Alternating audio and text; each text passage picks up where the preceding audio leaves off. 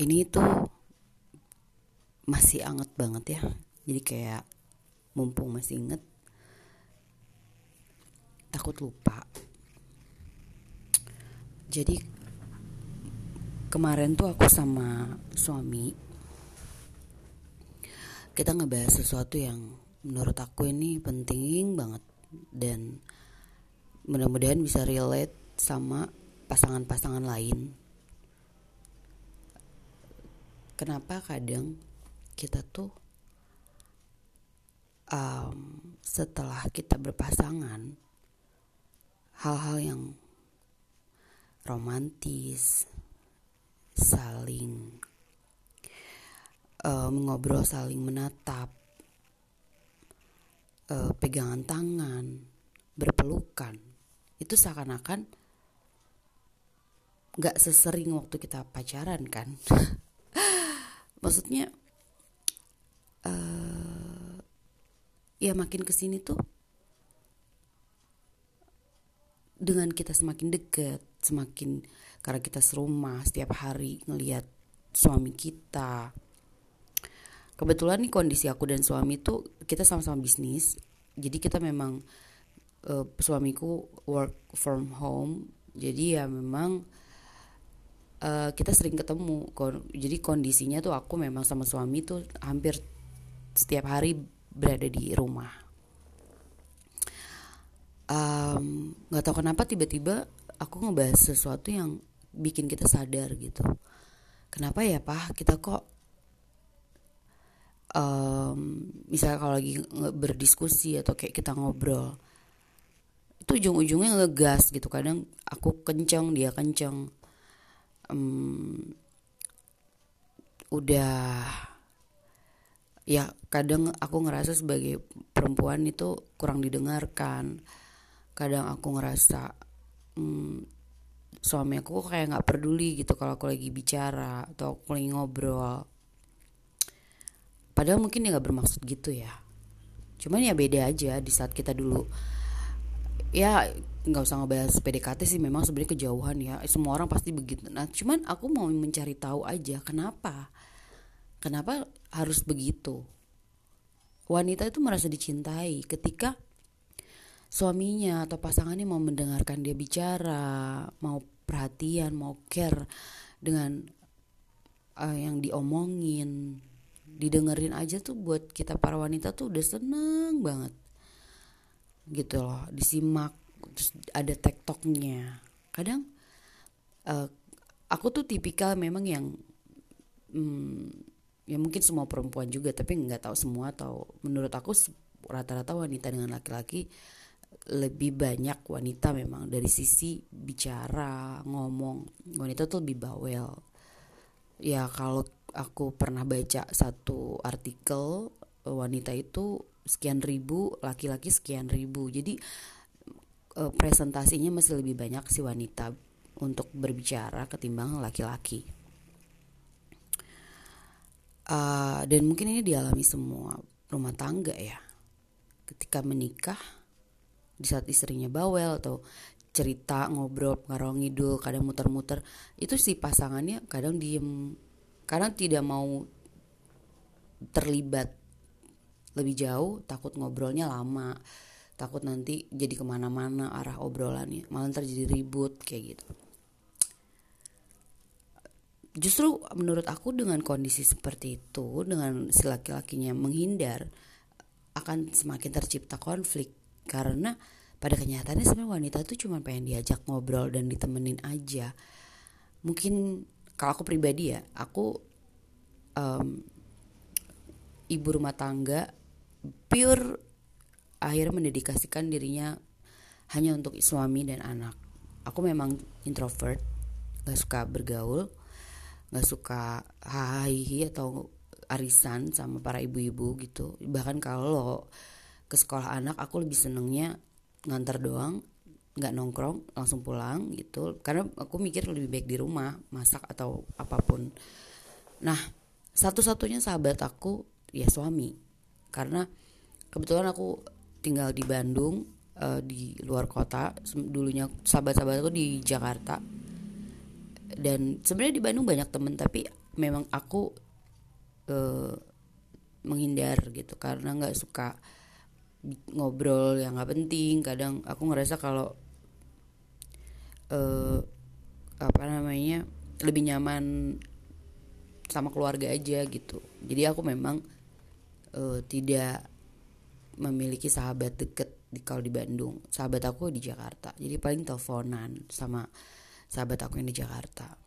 Ya kalau di sini bukan sahabat ya, teman-teman main biasa lah gitu.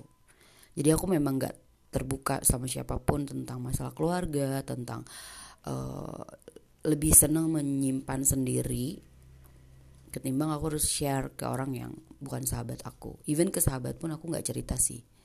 Nah, karena aku menurut aku masalah keluarga atau persoalan suami istri itu tidak boleh di-share sama orang lain.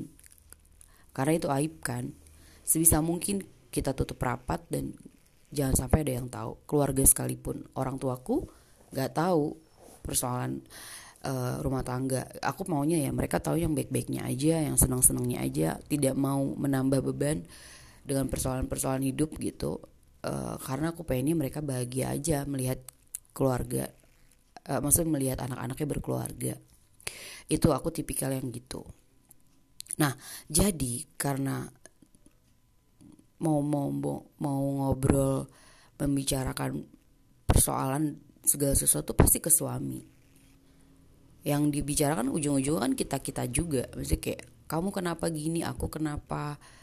Ya karena aku gak mau share kekurangan suami aku. Atau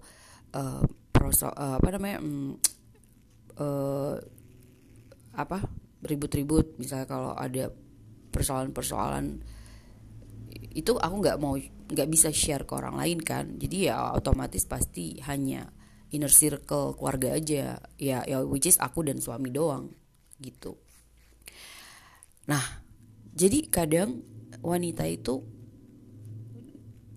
di saat dia tidak bisa terbuka dengan orang lain dan dia tidak bisa menceritakan kepada siapapun, ya akhirnya cuma bisanya ke suami.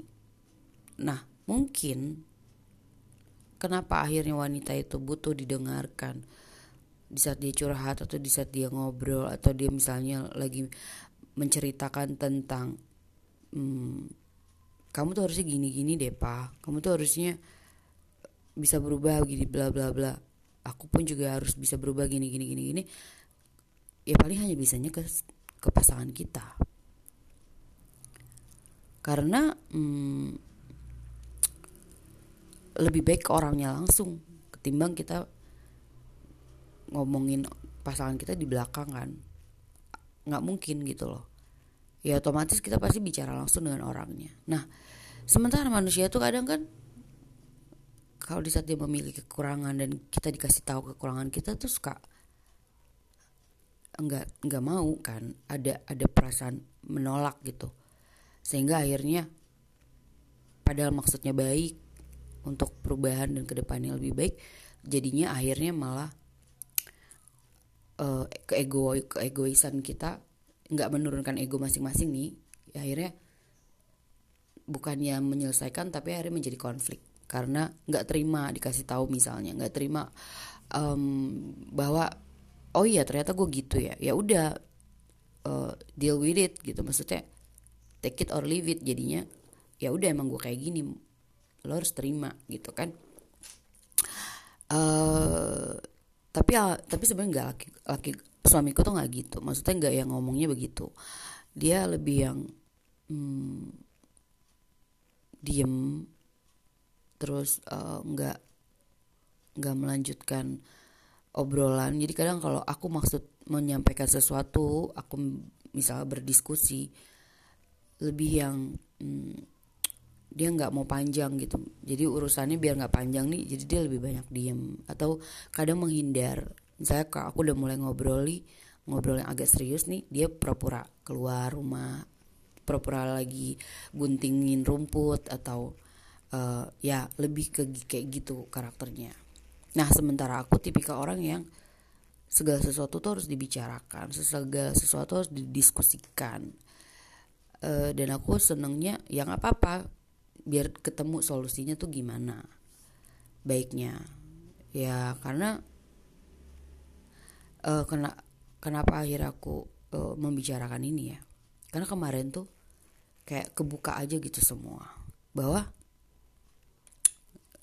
aneh ya, kita kenapa kalau ke sahabat kita tuh bisa ini sebenarnya cuma persoalan komunikasi aja ya. Komunikasi kenapa sih kita ke pasangan tuh beda dengan kita ke sahabat, kita ke orang yang kita nggak kita baru kenal, even kita ke anak deh. Ke anak tuh kadang kita bisa lebih lembut bicaranya, bisa lebih enak didengar. Iya sayang, kenapa nak? Kita bisa gitu ya.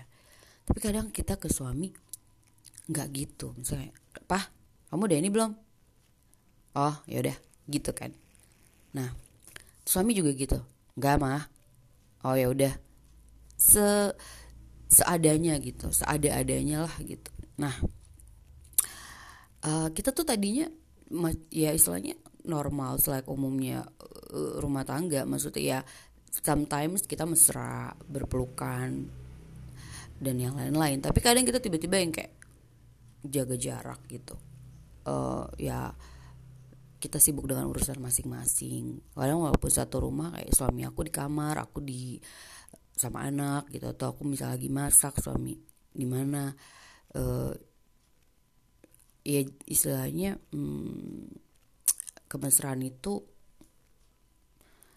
ternyata tidak bisa tercipta kalau nggak kita yang menciptakan gitu loh. Jadi gini loh maksudnya.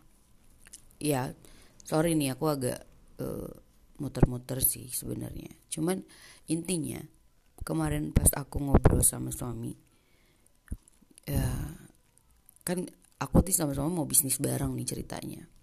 Tapi kita tuh suka nggak ketemu komunikasinya. Kenapa sih kalau sama suami, kalau suami istri berbisnis tuh ada aja ininya, konfliknya, perdebatan lah, terus ribut-ribut kecil yang akhirnya panjang dan jadinya nggak nyaman, meeting juga nggak enak gitu ya, kurang empati segala macam, mesti jadi lebih. Nah, akhirnya aku tiba-tiba menyadari bahwa kalau suami istri udah deket banget ya, karena kita serumah setiap hari, ya pasti kita gak bisa menyamakan keadaan kita yang sekarang dengan waktu kita pacaran ya. Aku by the way udah 10 tahun nikah, Desember ini aku 10 tahun. Waktu kita pacaran nih contoh ya, yang diperlihatkan tuh kan yang bagus-bagus ya kan. Suami kita tuh untuk mendapatkan kita tuh ya, dia melakukan segala macam cara untuk kita bisa tertarik, kayak misal ngasih kita hadiah, ngasih surprise pas kita ulang tahun. Di saat kita ngobrol itu bener-bener ditatap, dilihat, diperhatikan. Setiap perkataan aku ada TikTok yang enak gitu, maksudnya di setiap kali aku ngomong benar-benar didengarkan dan diresapi.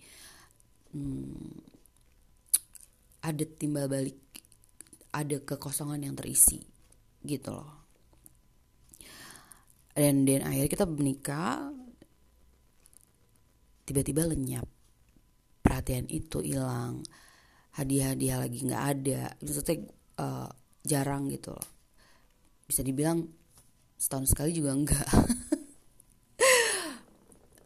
Kadang suami tuh lupa bahwa istri tuh juga pengen sesekali dikasih hadiah. Gak perlu yang mahal, aku gak nuntut dikasih berlian, no.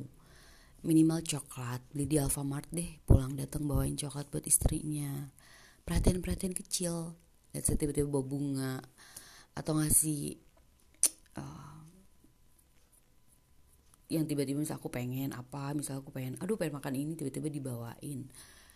Terus atau misalnya ya perhatian-perhatian kecil gitu loh, yang udah gak pernah ada lagi selama menikah gitu. Terus aku pun juga menyadari waktu aku baru pacaran, kita tuh cara bicara kita tuh lembut, kita gak berani marah, kita berusaha menunjukkan sifat terbaik kita di mata suami, di mata pacar kita, supaya dia nanti nyaman gitu kan. Sebisa mungkin kita berusaha melakukan yang terbaik untuk pacar kita, biar dia nggak marah, gimana caranya dia baik lagi. Pokoknya melakukan banyak cara gitu untuk memperbaiki hubungan. Tapi setelah menikah itu semua hilang. Tiba-tiba misalnya aku, cara bicaranya beda. Kita kan dari dua background keluarga yang berbeda. Aku dibesarkan dari keluarga yang memang jujur aja, mama papaku pun sama. Mereka kurang harmonis gitu bisa dibilang. Tapi menikah sampai sekarang, cuman tidak bisa mencontohkan keharmonisan di depan anak-anaknya. Ya sering berantem gitu ya. Terus sering argumen. Walaupun mereka masih menikah sampai sekarang, masih serumah. Dan mereka tuh kadang habis ribut langsung cepat baik lagi. Sehingga aku seperti melihat tanpa sadar melakukan hal yang sama juga ke pasangan aku. Nah, suamiku tipikal yang orang tuanya juga tipikal yang menghindar. Jadi kalau daripada ada konflik lebih baik menghindar. Jadi malah justru jarang berkomunikasi, jarang ngobrol sama. Jadi malah kadang yang ngobrol seperlunya. Nah, akhirnya terjadi di pernikahan kita, karena aku tipikal yang lebih senangnya ngomong, suamiku menghindar, jadinya gitu. Nah, kita dari background keluarga yang berbeda tiba-tiba disatukan. Kita masih punya PR nih dari diri kita masing-masing. Kita masih punya habit buruk, kita masih punya kebiasaan dan yaitu habit ya. Cara berperilaku kita tuh ya jadi mirip sama yang dilakukan sama keluarga kita masing-masing gitu loh. Ya setelah akhir aku berpikir, oh my god, ternyata kita ke pasangan kita ya ke suami kita ini seperti kita memperlakukan saudara-saudara kita di rumah gitu, kayak ke kakak kita. Coba ya, kita kadang kalau diserumah nih sama saudara, sama adik kakak, itu pasti kan ada aja keributan-keributan lah. Tapi abis itu kita baik lagi. Separah-parahnya kita bisa berantem sama adik kita atau sama abang kita, tetap nanti akan baik lagi. Cuman pasti kan kesel-keselan, bete-betean gitu terjadi di rumah. Nah, ya itu karena kita udah saking deketnya. Justru kita kalau ke orang lain kita gak bisa kayak gitu kan. Justru kita tuh kayak lebih nyaman ke teman sendiri, lebih nyaman ke sahabat sendiri, karena mereka kayak lebih bisa nerima kita dengan baik. Perilaku mereka tuh bisa yang, mereka bisa gak marah sama kita, mereka bisa nahan untuk marah, mereka bisa mendengarkan kita setiap kali kita ajak ngobrol. Sementara kalau kita ke keluarga sendiri kan kadang gak bisa ya.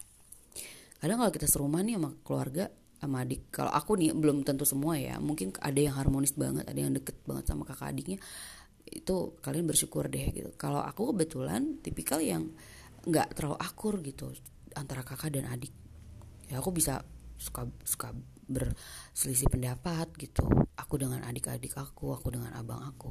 Tapi ketika kita jauh, nggak serumah, ketika lebaran nih kita ketemu, itu wow, kita bisa menjadi orang yang amat sangat baik satu sama lain, sayang satu sama lain, care-nya tuh luar biasa. Kita bisa ngobrol banyak hal dan kita nggak berantem. Tapi di saat kita dulu satu rumah, boro-boro ngobrol, kadang tuh lewat papasan aja nggak negor.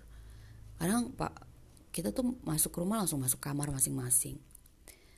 Gak komunikasi, jadi cuman turun makan ke bawah, habis itu masuk lagi ke kamar. Lebih enak sendiri, nonton video kadang tuh sampai lama seharian di kamar nggak, karena ngerasa lebih nyaman sendiri dibanding ngobrol malah nanti ribut gak jelas. Padahal tuh ternyata kalau orang udah deket banget, saking deketnya, jadi kita tuh nggak, udah lagi nggak pakai topeng, menjadi diri kita banget, seada-adanya gitu. Jadi buruk-buruknya kita keluarga tahu, baik-baiknya kita keluarga tahu. Nah, ketika kita berumah tangga, hal itu terbawa. Saking kita udah deket nih sama suami, udah sekamar setiap hari, ketemu setiap hari, apalagi dengan keadaan aku yang kita kerjanya di rumah berdua gitu, kita lupa untuk bersikap manis sama pasangan. Karena kan semua keburukan pasangan kita lihat, kebaikan pasangan kita lihat.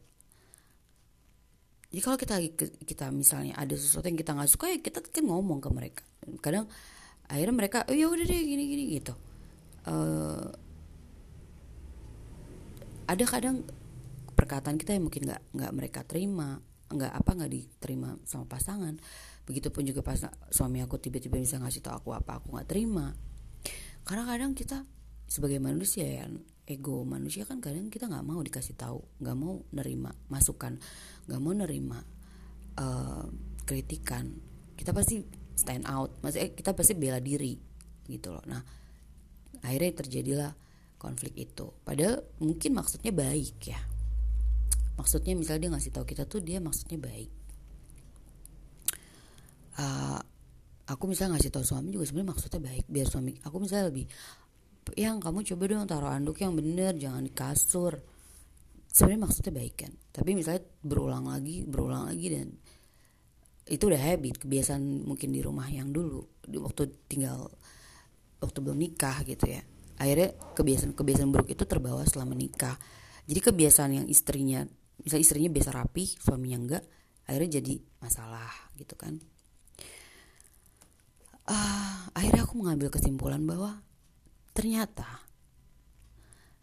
sebaiknya setelah kita menikah itu harusnya kita tuh bukan menjadi diri kita apa adanya, dan kita harus, si pasangan kita harus nerima kita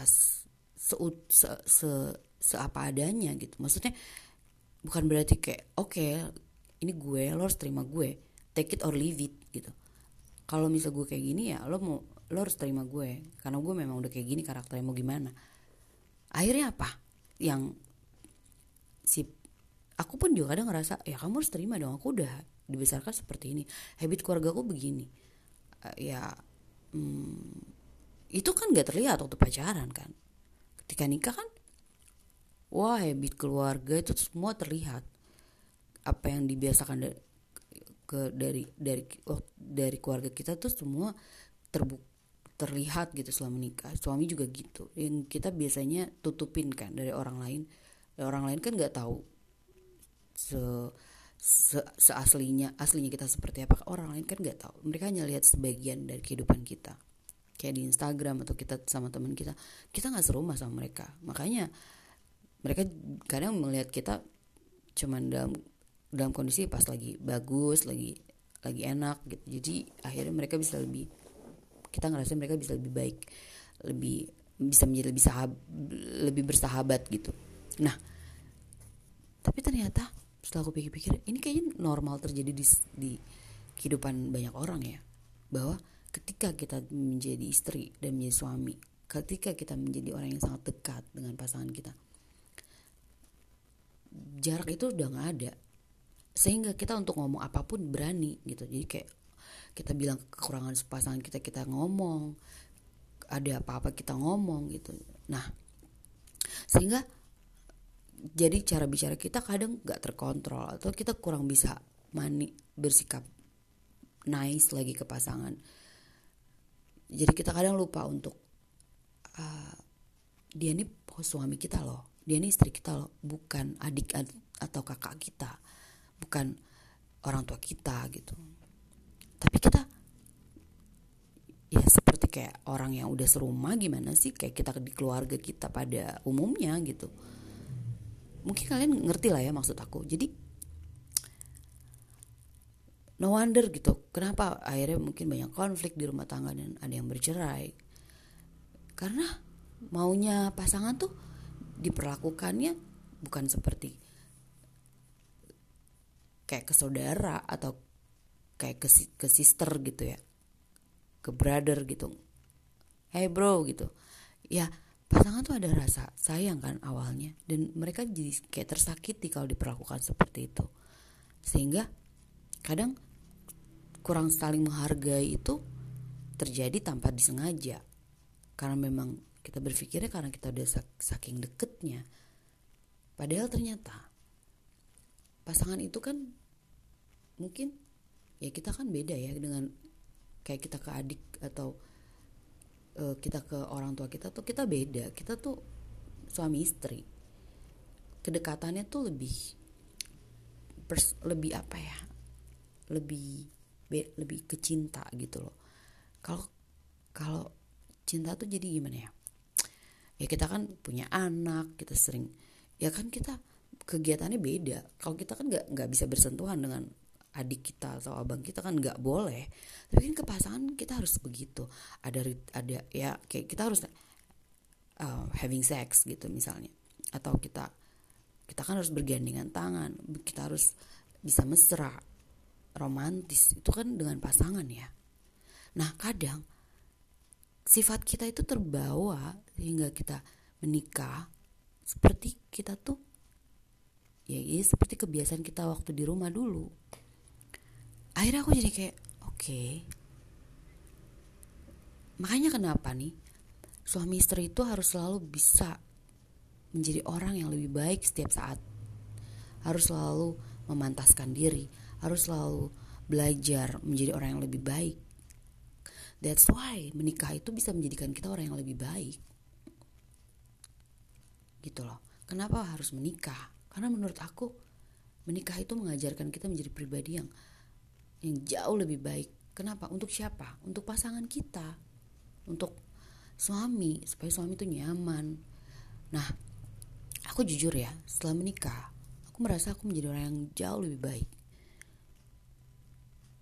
Karena, karena aku satu, aku mau menjadi ibu yang baik, kedua aku menjadi istri yang baik. Dulu, aku dibiasakan bangun siang nih. Memang aku ordinary family lah ya, bukan keluarga yang disiplin.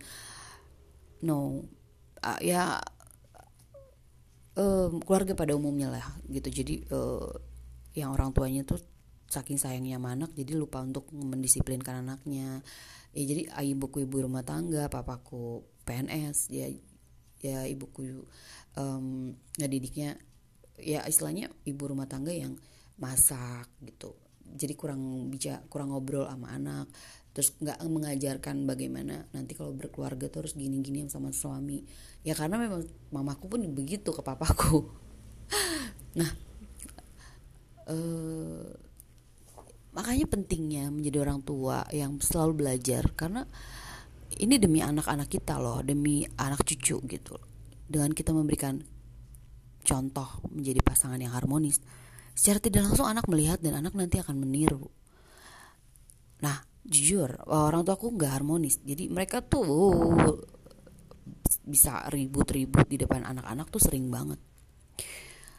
Cara mamaku memperlakukan papaku, cara papaku memperlakukan mamaku, dan menurut aku kuncinya sih sebenarnya ibu itu harus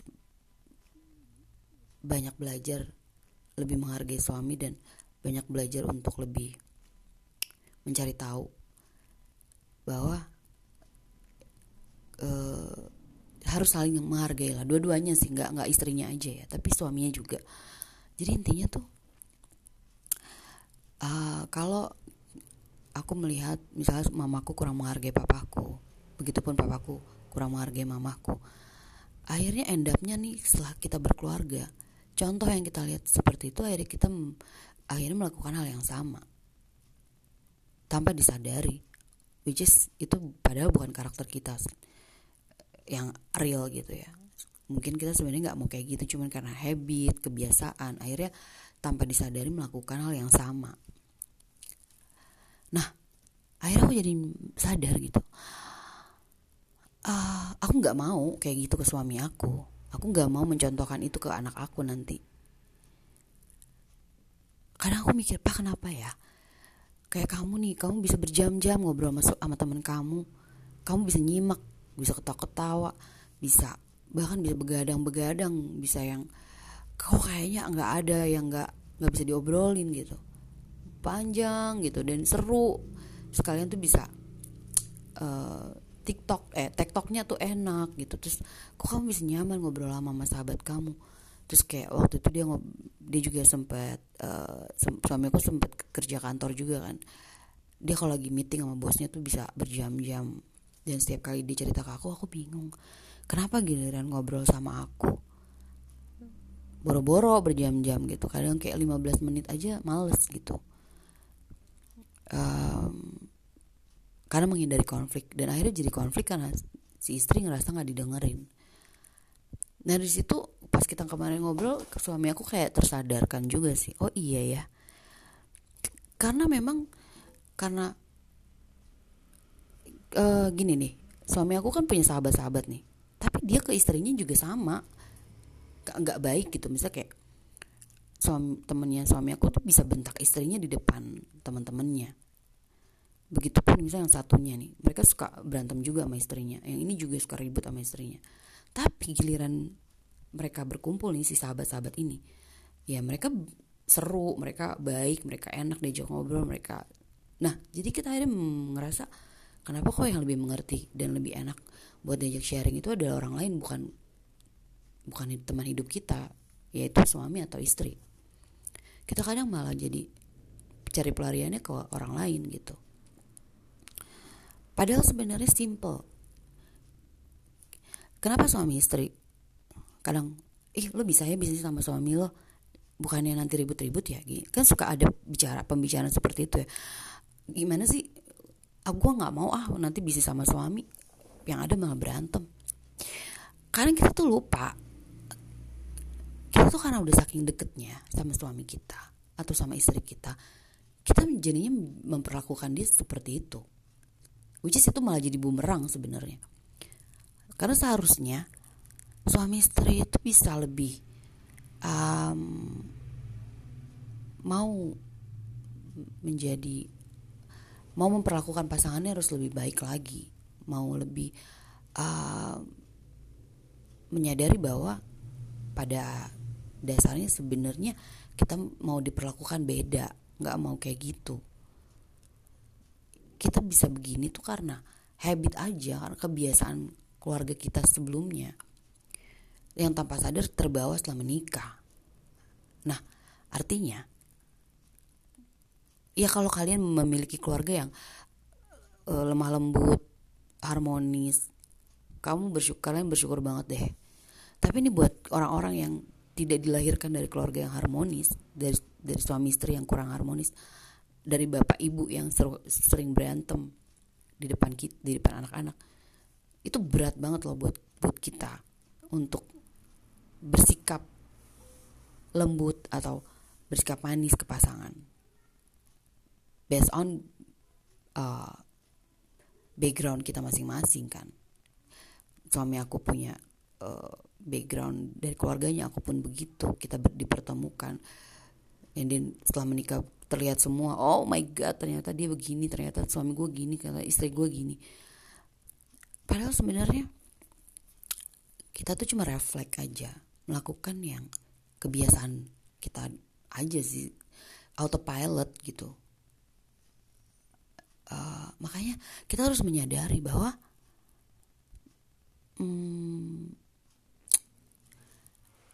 ya harus mengerti hal-hal kayak begini, harus mengerti psikologis setiap orang. Jadi kita tuh sebenarnya bisa loh harmonis sama pasangan. Seandainya kita sadar bahwa kita selama ini memang salah. Aku juga salah karena kurang besar respect. Suami juga salah gitu. Karena memang mungkin aku ngerasa aku kerja juga, jadi aku bisa cari uang sendiri kayak gitu. Aku bisa punya uang jajan sendiri, sehingga enggak bukan itu deh maksudnya.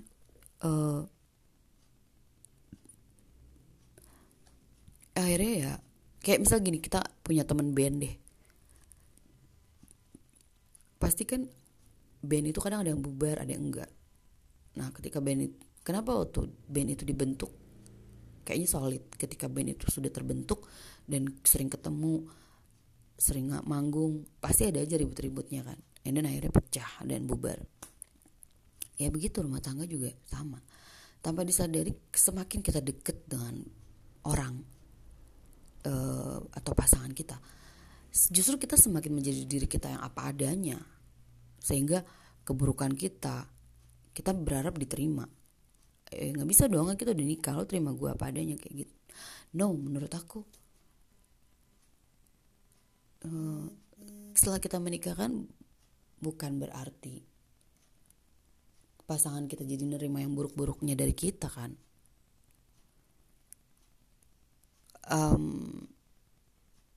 Bukan juga kita cuma mau nerima kelebihannya, tapi ya jujur kalau kita nikah udah hampir 10 tahun tuh udah pasti nerima kekurangan, udah pasti. Apapun kondisinya, sebisa mungkin kita terus berusaha memperbaiki gitu. Tapi memang menurut aku menikah itu adalah tujuannya untuk menjadikan kita orang yang lebih baik aja sih, demi pasangan kita. Karena kalau kita terus menjadi diri kita yang dulu, kita gak berkembang dan menurut aku jadinya kasihan pasangan kita. Ya dia harusnya bisa.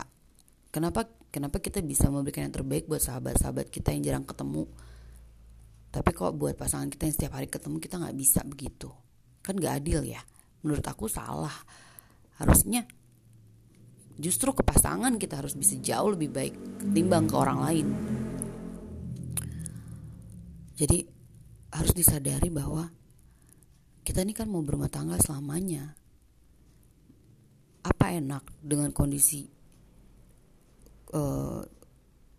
ya dua-duanya ego gitu ya, saling gak mau berubah karena ngerasa gak ada yang perlu dirubah. Ya menurut aku jangan kayak gitu juga sih.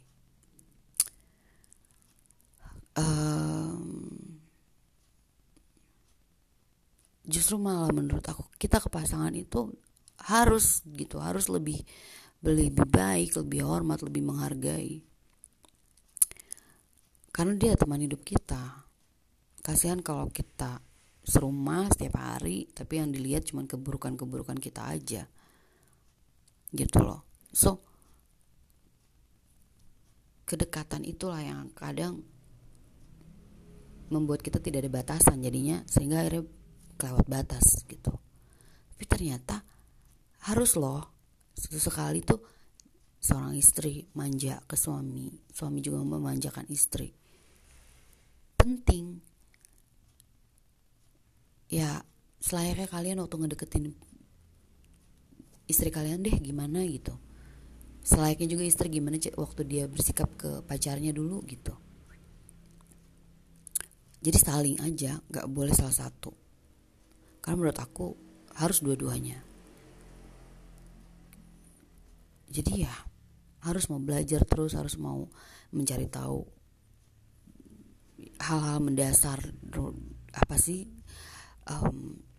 aku tuh mungkin karakter yang senangnya ngulik ya, mencari tahu sampai dasar-dasarnya gitu. Kenapa aku gini ya, karakter aku kenapa begini sih, Kenapa aku kok nggak gini? Kenapa aku nggak gitu? Aku lebih yang mencari tahu kenapanya. Nah, begitupun dengan berumah tangga. Karena aku ngerasa aku mau nih bisa menjadi partner yang baik buat pasangan aku. Di saat kita meeting atau kita bahas sesuatu tuh enak gitu. Diskusi, bukan yang jadinya malah kesel, bete-betean terus jadi ribut, gak penting. Atau kadang kita bahas sesuatu yang sebenarnya gak penting untuk dibahas, tapi kayaknya saking kita pengen terlihat benar di depan pasangan kita, kita gak terima di apa namanya kalah gitu ya di pembahasan itu. Jadi kayak harus sampai titik dimana kita terlihat benar di mata pasangan. Begitu juga yang pasangan yang suaminya juga gitu, istrinya juga gitu. Akhirnya gak ketemu gitu loh, ngeributin sesuatu yang kadang gak penting karena cuman pengen terlihat benar satu sama lain gitu. Menurut aku itu gak sehat ya. Sementara kita ke sahabat kita bisa kan, di saat dia ngomong kita tahu nih sebenarnya ada yang gak benar dari omongannya dia, tapi kita bisa nahan diri untuk gak marah atau gak ngasih tahu. Kita bisa nahan gitu kan. Kadang kita ngasih taunya tuh dengan pilihan kata-kata yang baik, yang enak didengar, karena kita gak mau mengecewakan sahabat kita. Tapi kenapa kita ke pasangan kita gak bisa kayak gitu? Aneh kan? Ya itu kan, karena saking deketnya, saking kita deket banget, bahkan kita tuh jadinya malah jauh lebih deket dari sahabat kita sebenarnya, yaitu adalah pasangan kita, suami istri kita tuh jauh lebih deket ketimbang sahabat kita sebenarnya. Sahabat sejati kita adalah pasangan kita, karena dia mau ada di saat kita susah, kita seneng, buruk baiknya kita, dia selalu ada. Ya kan, dia suami dan istri kita, udah pasti, nggak pernah. Bahkan kita justru malah menutupi hal-hal buruk yang terjadi di kehidupan kita, nggak mau dilihat sahabat kadang, nggak sepenuhnya sahabat kita tahu apa yang terjadi sama persoalan sama hidup kita kan. Tapi kan pasangan kita justru yang tahu borok-boroknya kita, baik buruknya kita, dia melihat langsung apa yang terjadi sama kita sehari-hari. Itu loh yang menurut aku yang harus disadari sama banyak pasangan ya. Ya mudah-mudahan kedepannya aku bisa lebih baik lagi. Ya kita akhirnya menyadari persoalannya cuma di komunikasi kok sebenarnya aku dan suami. Selebihnya kita nggak ada masalah apapun, kayak dia selingkuh enggak jauh dari hal-hal kayak gitu. Kita tuh persoalan cuma hal sepele, kadang kayak istri tuh pengen didengerin, terus pengen dikasih hadiah yang kecil-kecil gitu ya, pengen tetap dikasih perhatian yang sama kayak dulu, terus that's it. Sama kita bisa lebih menjadi pribadi yang lebih baik aja, yang dulunya bangun siang jadi bangun pagi, yang dulunya jarang olahraga jadi sering olahraga, dulu jarang baca buku jadi sering baca buku. Ya karena kita jadi kagum gitu sama pasangan kita nanti di saat kita melihat dia menjadi sosok yang jauh lebih baik setiap saat, bukan orang yang dulu yang kayak kita yang orang yang apa namanya yang nggak ada perubahan sama sekali. Karena kan setiap hari orang itu menurut aku bertumbuh ya. Aku sebagai istri berusaha untuk selalu menjadi istri yang lebih baik. Nah kalau pasangan kita nggak berusaha lebih baik, kadang kan istri jadi pengen gitu, kenapa sih kok kamu nggak berubah? Kamu harus berubah dong, bla bla bla. Sementara aku juga mau berubah nih buat kamu. Nah kan enak kalau kita berdua sama-sama mau berubah ya. Jadi menurut aku nikah itu harus menyamakan level, harus saling memantaskan. Karena di saat si istrinya misalnya banyak ilmu, setelah udah menikah dia banyak belajar, banyak mengetahui banyak hal, dia tahu untuk sehat harus bagaimana, dia tahu untuk disiplin bagaimana, dia mencari tahu tentang kebahagiaan, dia mencari tahu tentang bagaimana menjadi manusia yang lebih baik. Suami atau pasangan kita harus sama juga, harus melakukan hal yang sama menurut aku. Jadi nggak bisa salah satu. Karena di saat yang satu ini sudah mendapatkan ilmu yang banyak mengenai menjadi orang yang lebih baik, menjadi pribadi yang lebih baik, akan ada ketimpangan nanti kalau yang satunya tidak memantaskan juga. Ya iya dong. Karena jadinya kok jadi nggak nyambung sih kalau ngobrol ini, kok jadi nggak nyambung kalau ngobrol ini. Karena akhirnya si istri ini misalnya dia banyak pengetahuan, banyak baca tentang banyak hal, ketika itu disampaikan ke suami bingung gitu karena nggak mengikuti kan, masih menjadi diri dia yang dulu gitu. Jadi akhirnya kok nggak ketemu ya, kayak ngobrol apa jadi nggak nyambung gitu. aku maksudnya apa, suami salah nangkep misalnya, atau kebalikannya. Menurut aku jadinya harus sama-sama saling belajar terus, belajar untuk menjadi orang yang lebih baik, intinya gitu. Dan kita harus bisa belajar lebih menghargai dan memperlakukan pasangan kita juga lebih baik. Jangan justru malah terima aja padanya gitu, nggak bisa. No, berumah tangga itu justru indahnya di situ, menjadikan kita pribadi yang jauh lebih baik, bukan menjadikan kita menjadi pribadi yang lebih buruk. Yang terjadi kan sebaliknya, kita menjadi orang yang lebih buruk malah, menjadi bukan pribadi yang kita inginkan. Kadang kita sebel sama diri kita sendiri, kenapa kita begitu ya? Kita kadang nggak mau tapi kok dilakukan gitu, ya karena habit, kebiasaan. Dan kita lupa bahwa ini kita sedang berumah tangga, bukannya tinggal di keluarga dan kita cuman kayak adik kakak gitu, bukan. Kita lupa bahwa ini pasangan hidup loh, yang kita tuh memiliki anak dari rahim dari ini kita gitu kan, dari kita berdua. Terus keluarga itu sebenarnya bisa menjadi kunci kebahagiaan kalau kita tahu bahwa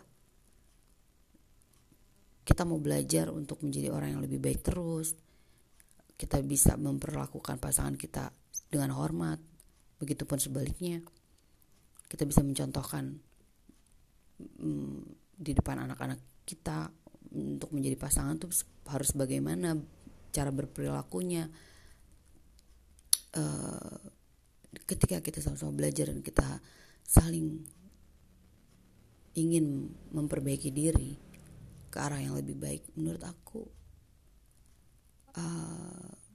ketika kita melihat pasangan kita menjadi lebih baik pasti bahagia kan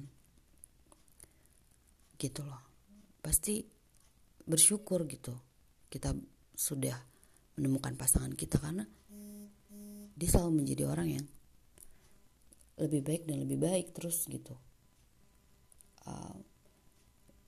Gimana pasangan kita memperlakukan kita, sama-sama saling belajar untuk memperlakukan pasangan kita dengan baik, dengan hormat, menghargai. Sebenarnya itu aja sih. Kadang penghargaan itu hilang ketika kita sudah menikah malah, karena udah saking deketnya. Justru itu yang kita lupa, bahwa kita tuh bukan adik kakak, bukan teman sekamar aja atau satu rumah, roommate gitu. No, kita pasangan suami istri. Kita bisa berpelukan sama suami kita, kita bisa ciuman di saat kita lagi nonton film misalnya, kita bisa berpegangan tangan. Kita nggak mungkin kayak gitu kalau saudara-saudara kita, karena kita lupa bahwa ini tuh pasangan yang diberikan Allah untuk saling melengkapi dan membahagiakan. Kita tuh kadang malah menganggap dia kayak saudara kita ya, jadi kita habit perilaku kita mirip kayak kita ke kakak kita, ke adik kita, ke orang tua kita. Padahal harusnya dengan kita berpasangan kita jadi belajar. Kita harus selalu bisa menghargai orang lain. Akhirnya kita juga bisa baik ke keluarga kita sendiri. Kenapa kita akhirnya malah jadi baik ke keluarga kita? Padahal dulunya kita enggak baik sama mereka. Justru malah ke pasangan kita malah enggak seharmonis kita dengan keluarga. Aneh kan? Karena harusnya kan kebalikannya. Apalagi setelah kita menikah, pisah rumah dengan keluarga, kita bisa makin dekat dengan keluarga. Harusnya dengan suami juga makin harmonis. Ya, intinya sih sebenarnya selalu belajar, selalu memantaskan diri, selalu menjadi orang yang lebih baik, supaya pasangan kita kagum. Kita juga harus selalu berperilaku baik terus ke pasangan. Harus mau saling menghargai, saling menjaga, harus menurunkan ego. Karena pada kenyataannya kita pun mau begitu ke sahabat kita, menurunkan ego kita kan. Ya intinya ya jangan menjadi apa adanya lah. Jangan oh ya lo harus terima kekurangan. No. Kalau kita nggak mau nerima kekurangan orang lain pun kan begitu, nggak mau nerima kekurangan kita. So ya udahlah sama-sama memperbaiki diri supaya tidak lagi kekurangan itu menjadi konflik, bahkan hilangkan kekurangan itu kalau bisa. Ya kan, kita kalau di rumah tangga ya gimana enggak berkonflik.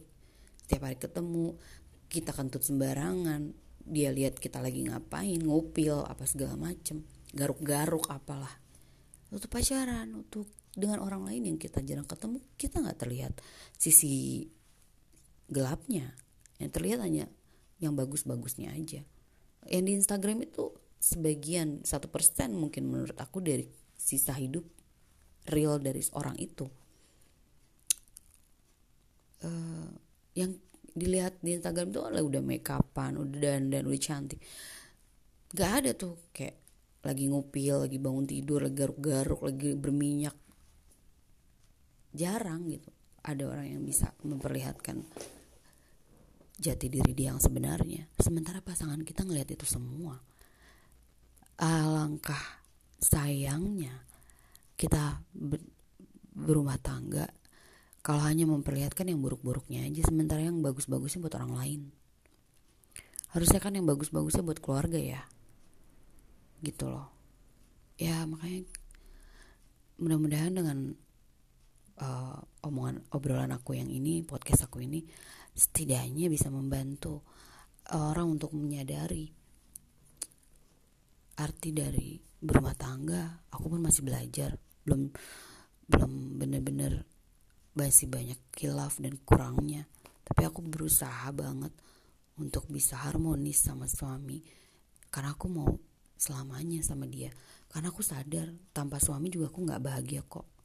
Even kita dengan kondisi yang masih habit gitu ya, aku menyadari kalau tanpa suami aku gak bisa, suami juga tanpa aku gak bisa. Alangkah indahnya kalau kita bisa menjadi orang yang lebih baik lagi, saling membutuhkan satu sama lain. Karena harus diingat, dia suami atau istri, bukan saudara sekandung gitu. Nikah itu buat ibadah. Ridho kita tuh dari suami. Seorang istri itu dapat ridhonya dari suami. Suami pahalanya juga untuk ke istri. Jadi setelah menikah itu perjalanan ibadah kita sama Allah. Di saat hidup kita, di saat suami misalnya menafkahi istri, memberikan makan, jatuhnya ibadah pahala. Istri juga di saat melayani suami, jatuhnya ibadah. Jadi kita tuh lupa bahwa kita tuh lagi ibadah nih sekarang. Berpasangan itu tuh lagi sama-sama mencari ridho Allah, mencari pahala dari Allah. Kadang kita tuh berpikir menikah itu gak mau menghargai suami kadang, atau kayak kita suka ribut. Ya lupa bahwa nikah itu kan tujuannya ibadah ya. Apapun yang kita lakukan di rumah tangga ini mendatangkan pahala dari Allah. Jadi kalau kita ke pasangan baik itu dapat pahala loh. Jadi kita ingat aja, kalau kita berbuat baik sama pasangan kita, itu ada pahalanya, ada piala dari Allah.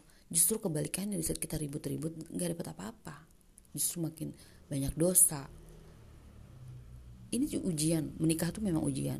Ujian untuk kita bisa menjadi orang yang lebih baik, ujian untuk kita menjadi orang yang lebih sabar, ujian untuk kita bisa menjadi orang yang berbeda dengan diri kita yang dulu, ujian untuk kita bisa lebih menghargai pasangan. Menghargai pasangan membuat kita lebih sabar, membuat kita ikhlas menjalani peran kita sebagai istri. Itu juga ujian, gak semua orang bisa. Jujur aja aku juga berat, karena independen biasanya mandiri kan. Tapi aku baru sadar kalau nikah itu untuk mendapatkan ridho Allah ya.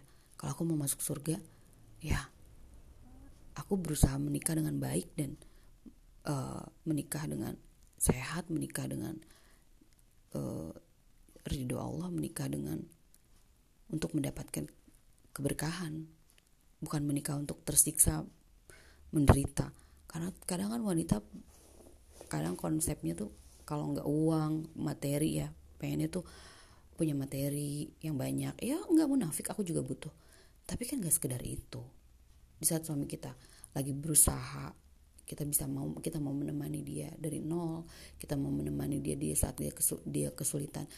Intinya saling, ya enggak istrinya aja, suaminya pun begitu, mau berusaha, mau lebih kerja keras, mau membahagiakan istri dan anaknya, mau lebih berperan sebagai suami karena mengejar ridho Allah, mengejar pahala dari Allah.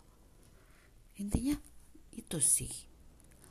Kadang kita lupa akan hakikat kita berumah tangga itu apa. Kadang kita lupa bahwa kita berumah tangga itu untuk saling membahagiakan. Kita tuh kadang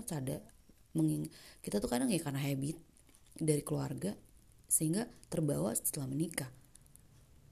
Kita lupa bahwa menikah itu kita menjadi orang yang totally different gitu. Kita harus menjadi orang yang yang lebih baik. Ya dengan aku ngomong ini sebenarnya secara tidak langsung seperti aku menasehati diri aku sendiri. Jadi ini secara tidak langsung ya untuk mengingatkan aku juga gitu. Ya terima kasih banget buat kalian yang mau mendengarkan. Semoga ini bisa menyadarkan kita, membantu yang lain juga. Ya dan aku mungkin nanti akan membicarakan lagi hal-hal lain di podcast berikutnya. Semoga kita bisa beribadah sama-sama dan menjadi pribadi yang jauh lebih baik ke depannya. Amin. Kita sama-sama mencari pahala dan ridho Allah yuk. Oke, Assalamualaikum.